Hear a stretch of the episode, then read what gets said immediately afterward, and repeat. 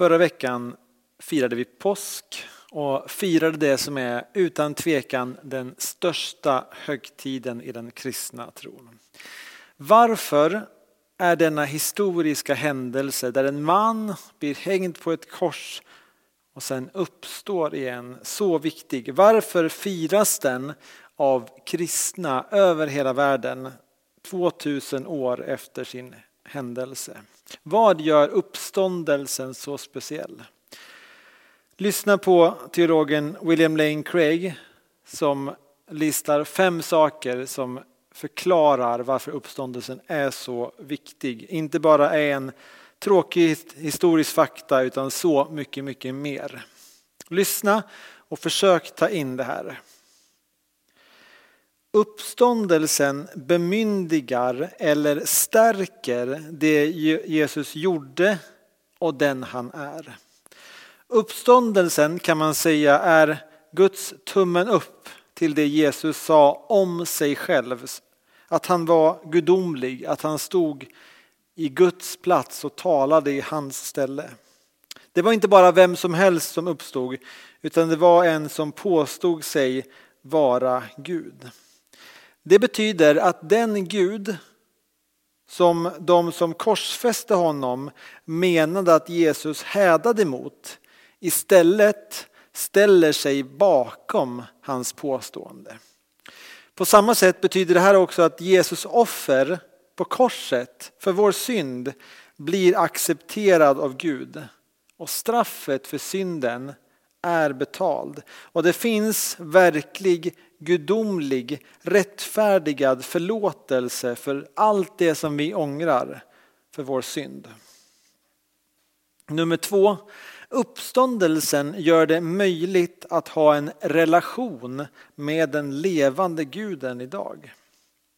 Jesus är inte död utan lever och sitter på Guds högra sida. Och eftersom han lever så kan vi ha en levande relation med honom här och nu. Och det här är frälsningen.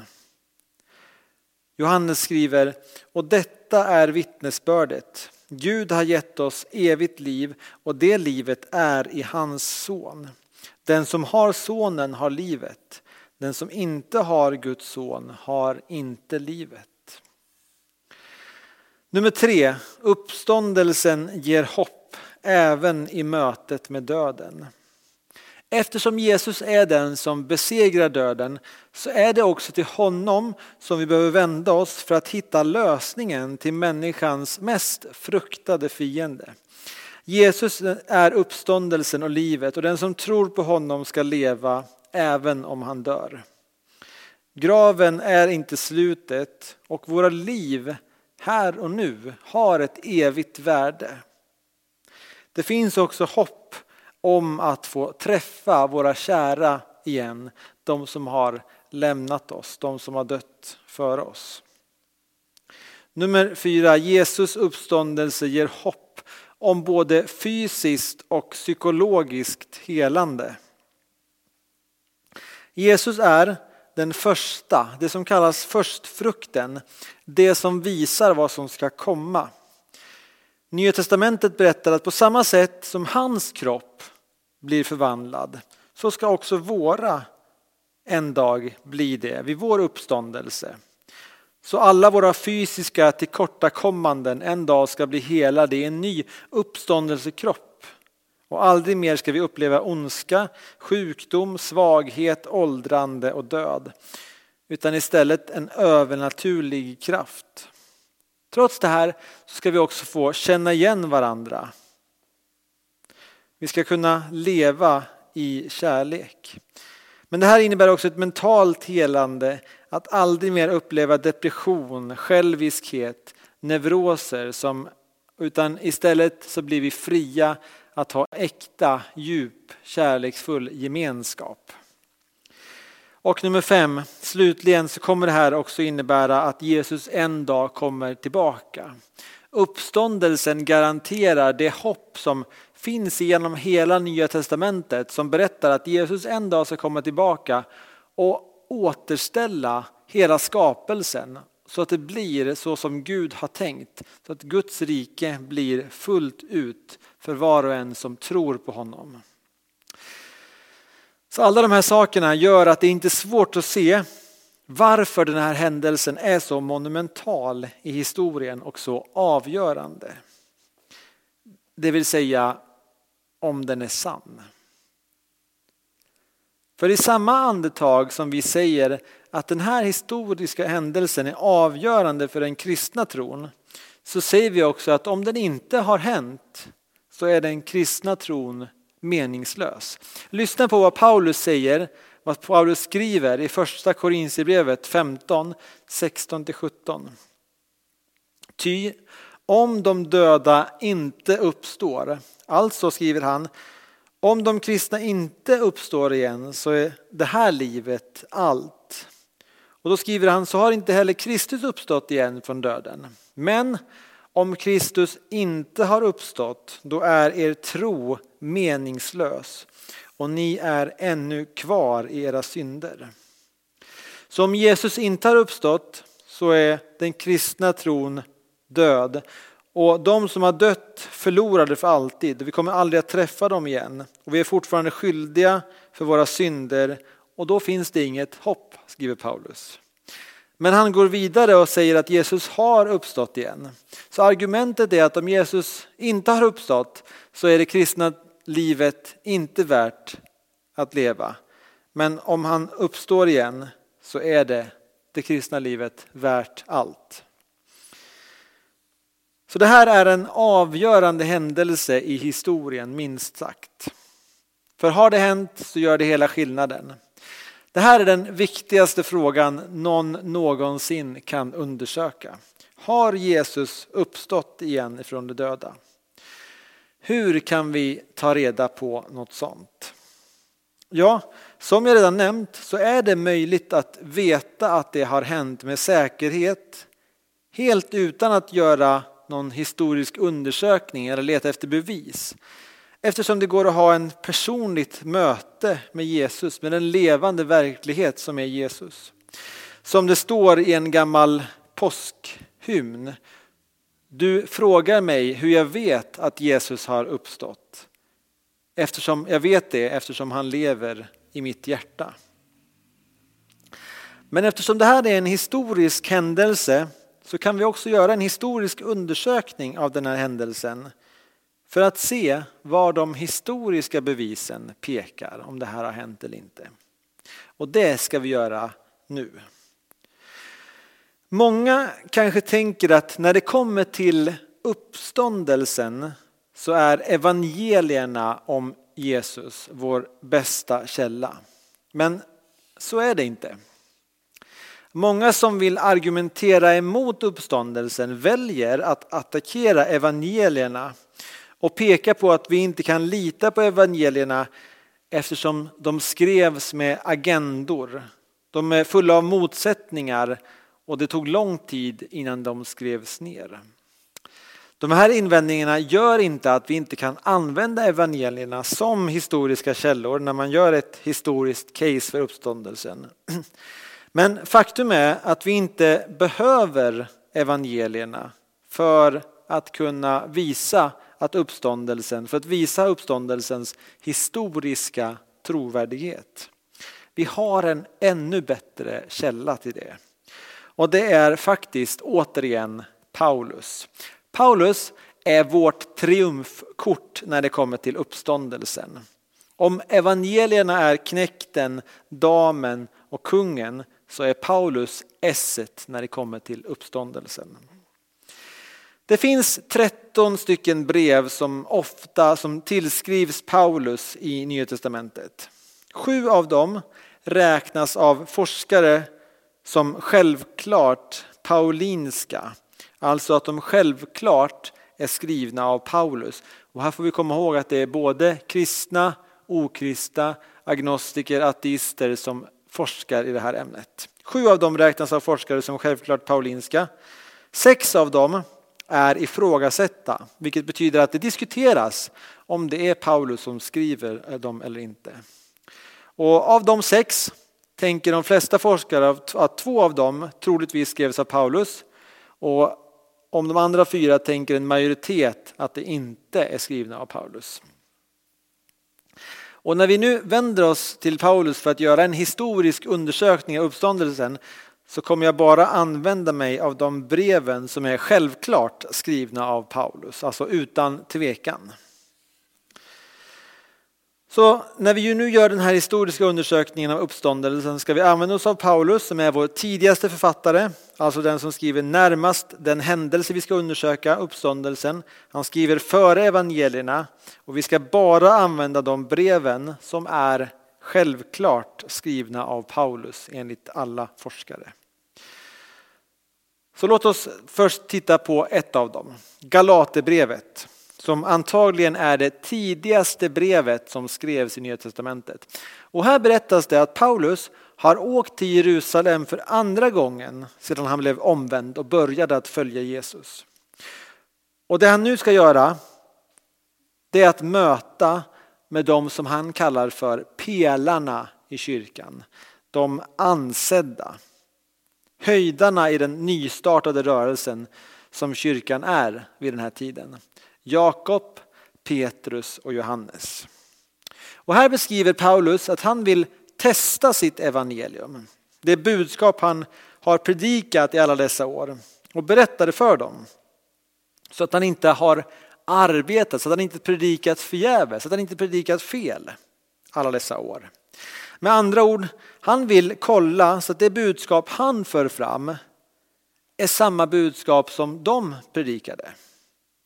Och vi kan ju lätt föreställa oss det här mötet såklart nervöst.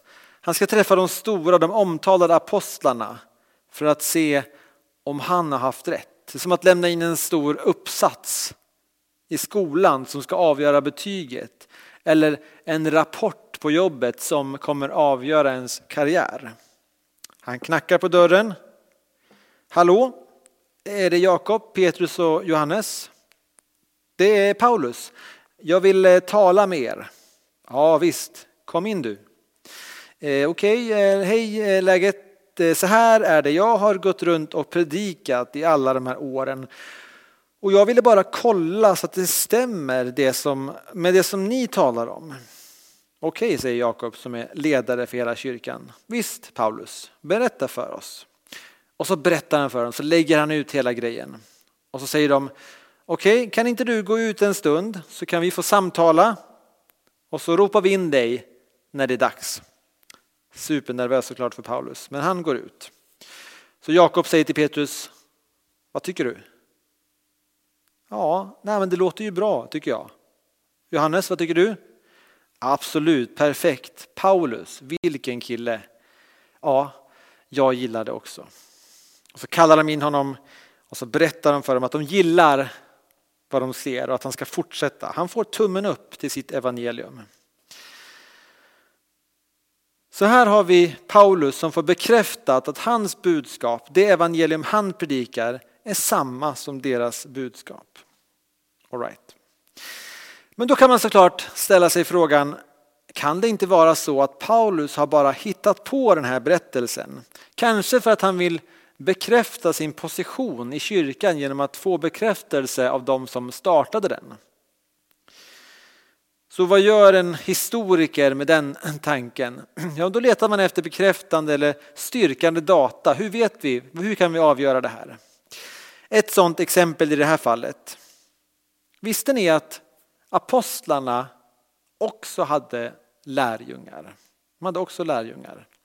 Petrus hade en lärjunge som heter Clemens och Johannes hade en lärjunge som heter Polycarpus.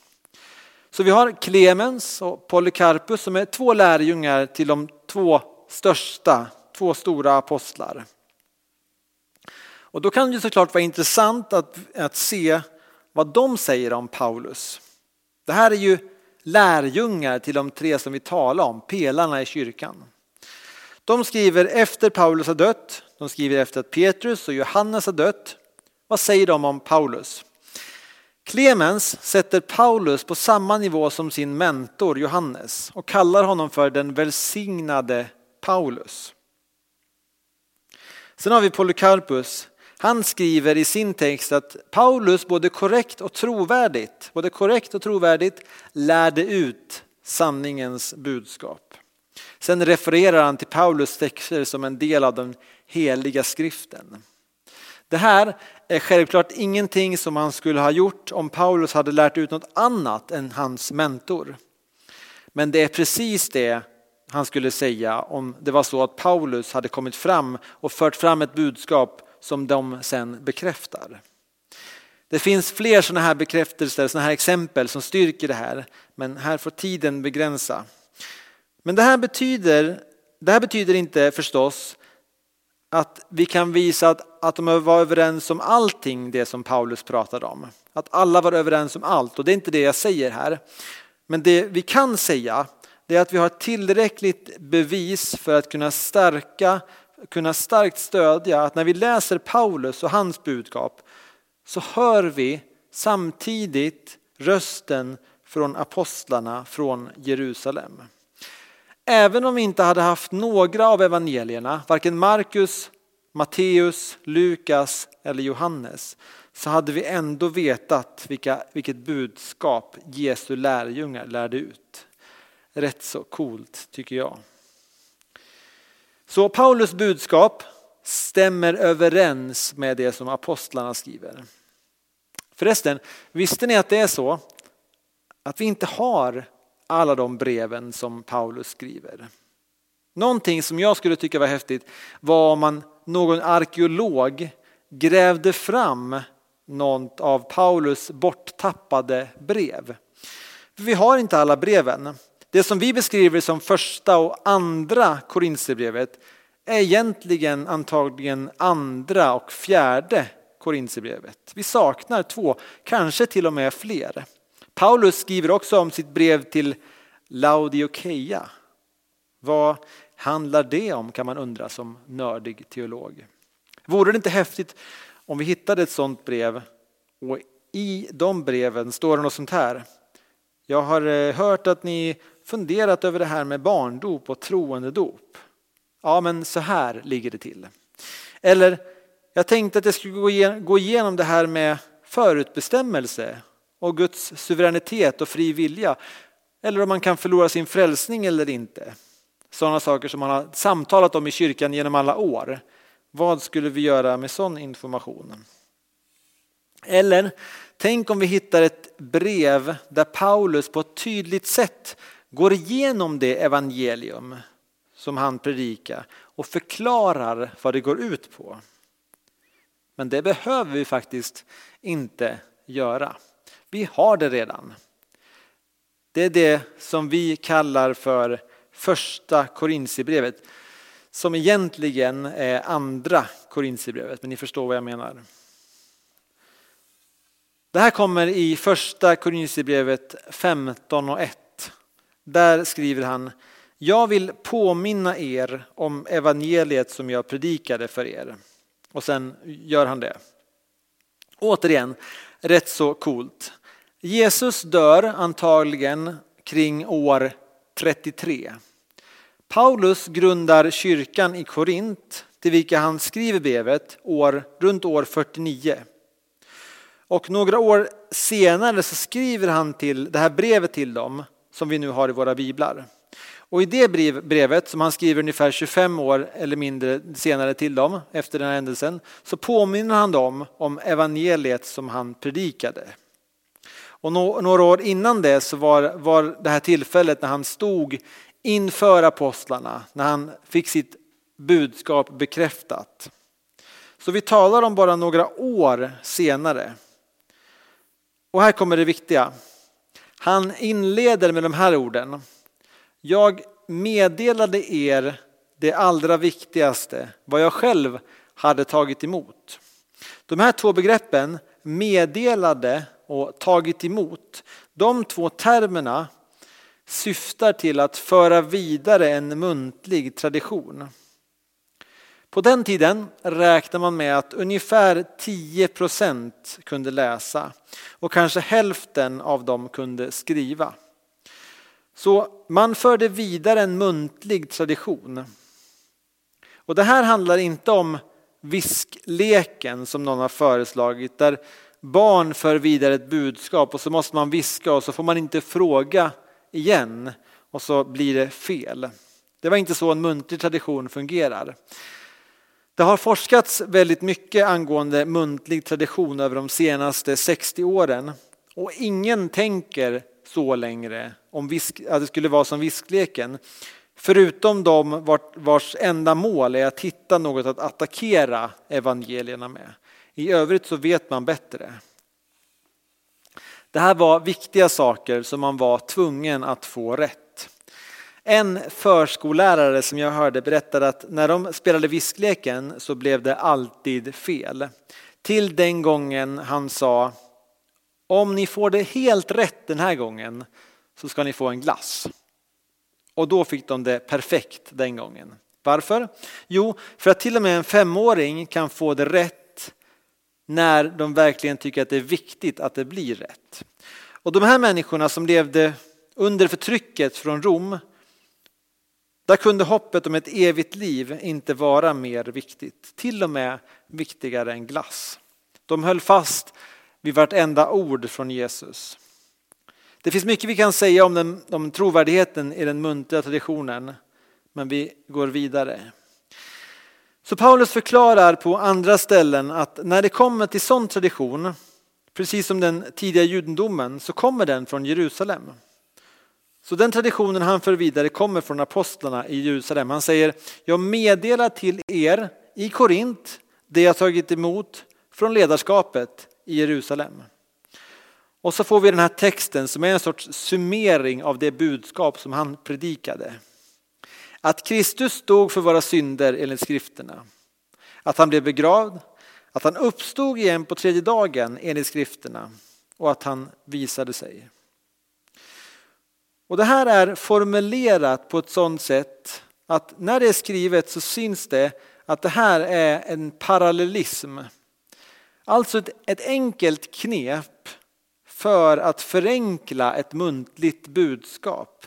För att göra det lättare att minnas det. Vi känner till sådana som till exempel aldrig stavas aldrig med två L. Då blir det lättare att komma ihåg. Eller vi ska äta, ni ska laga. För att minnas åarna som mynnar ut i Halland i ordning. Sånt som, får oss, som hjälper oss att minnas det muntliga. Det här är förresten anledningen till att Jesus använder överdrifter ibland för att hjälpa oss att minnas. Om ditt öga, säger han, vilseleder dig, slit ut det. En överdrift för att minnas. Och i det här exemplet är regeln lång mening, kort mening, lång mening och sen kort mening igen. Det är det knepet som Paulus använder. Ett vanligt knep för att komma ihåg en muntlig tradition. Så det här visar oss att det Paulus för vidare är en muntlig tradition som har funnits innan honom. Paulus, innan han skriver. Paulus använder också ett ord för att beskriva det här. För att visa att det här är en sorts budskap som han proklamerade, som han ropade ut på gatorna till alla som ville lyssna vilket inte var helt ovanligt på den tiden. Att Kristus dog för våra synder enligt skrifterna, att han blev begravd, att han uppstod på tredje dagen enligt skrifterna och att han visade sig. Och sen så pekar han på några av dem som Jesus visade sig för efter uppståndelsen.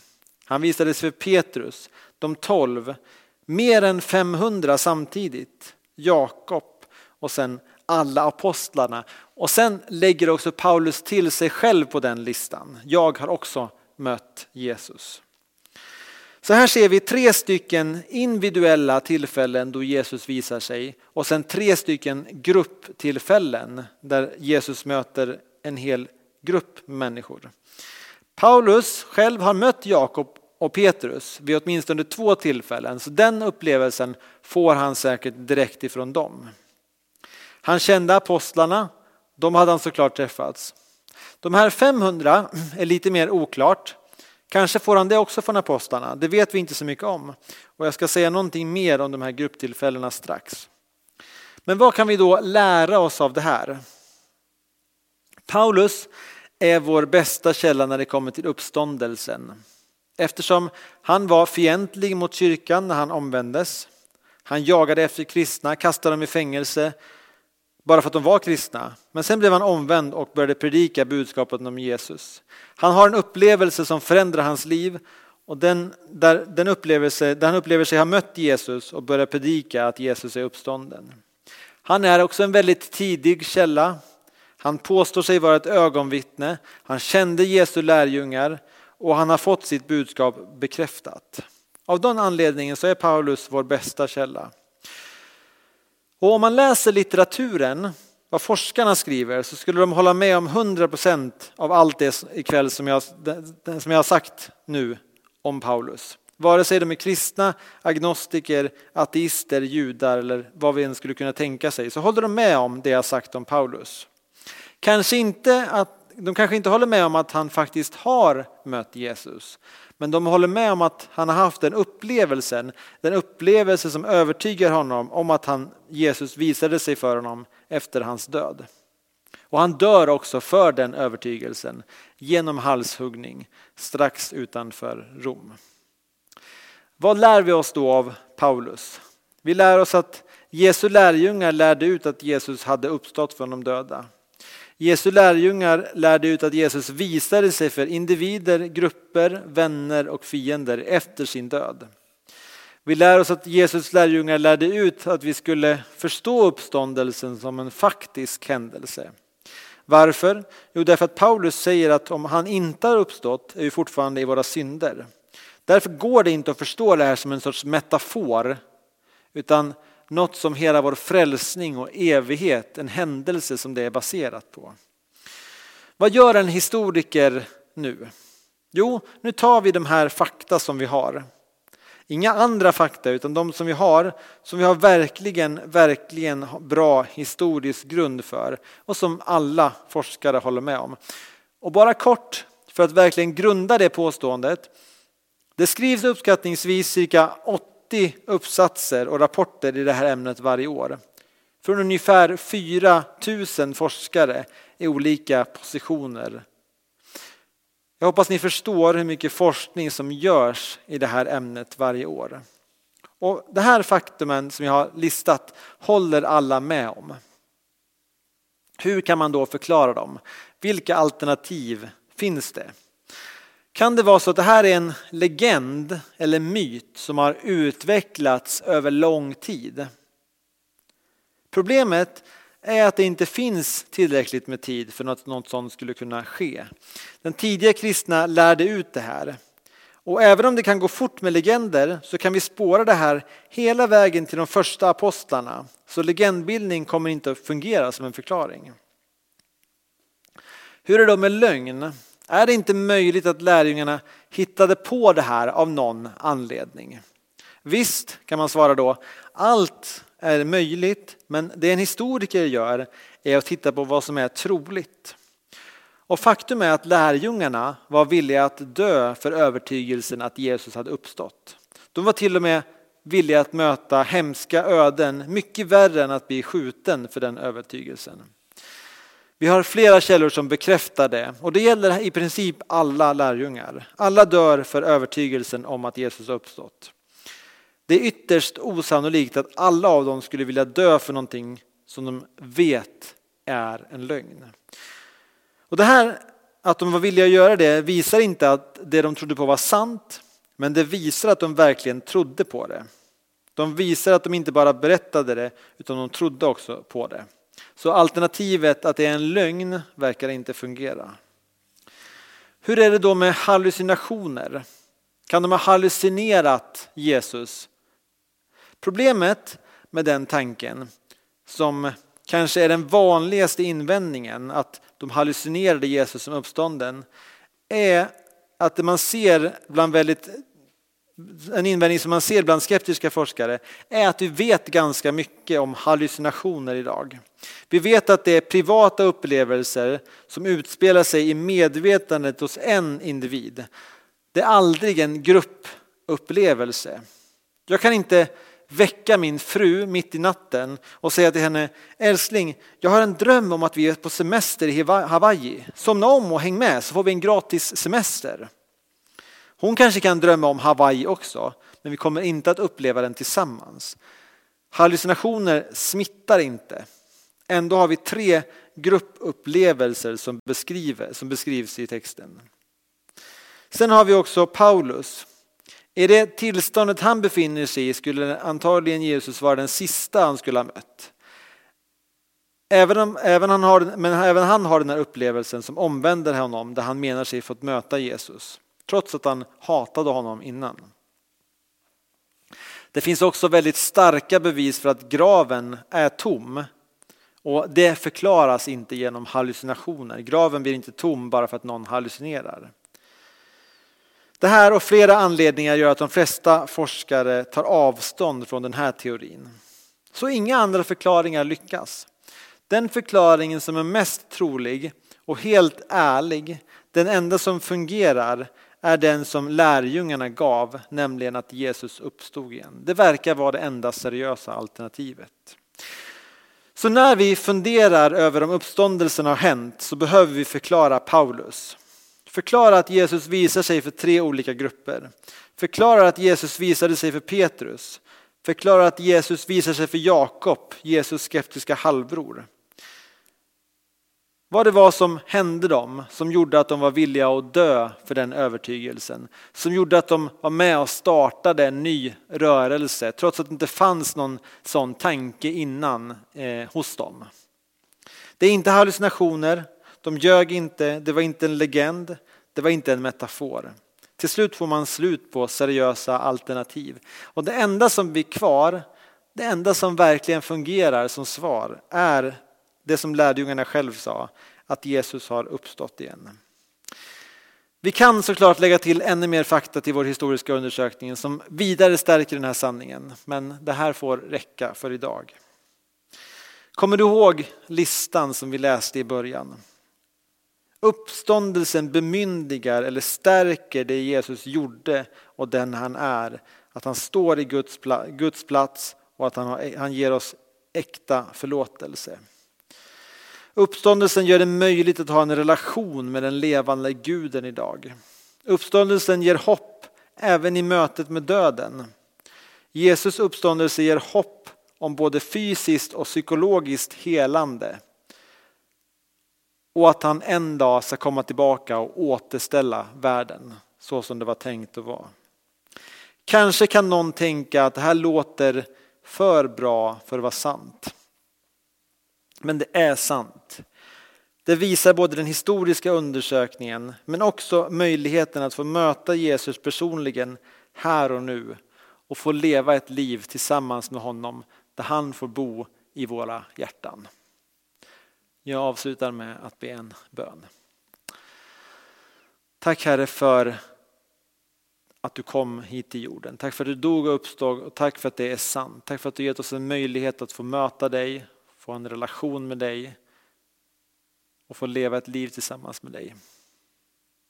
Hjälp oss att dela det vidare till andra. Hjälp oss att inte hålla det för oss själva. Jag ber så i Jesu namn. Amen.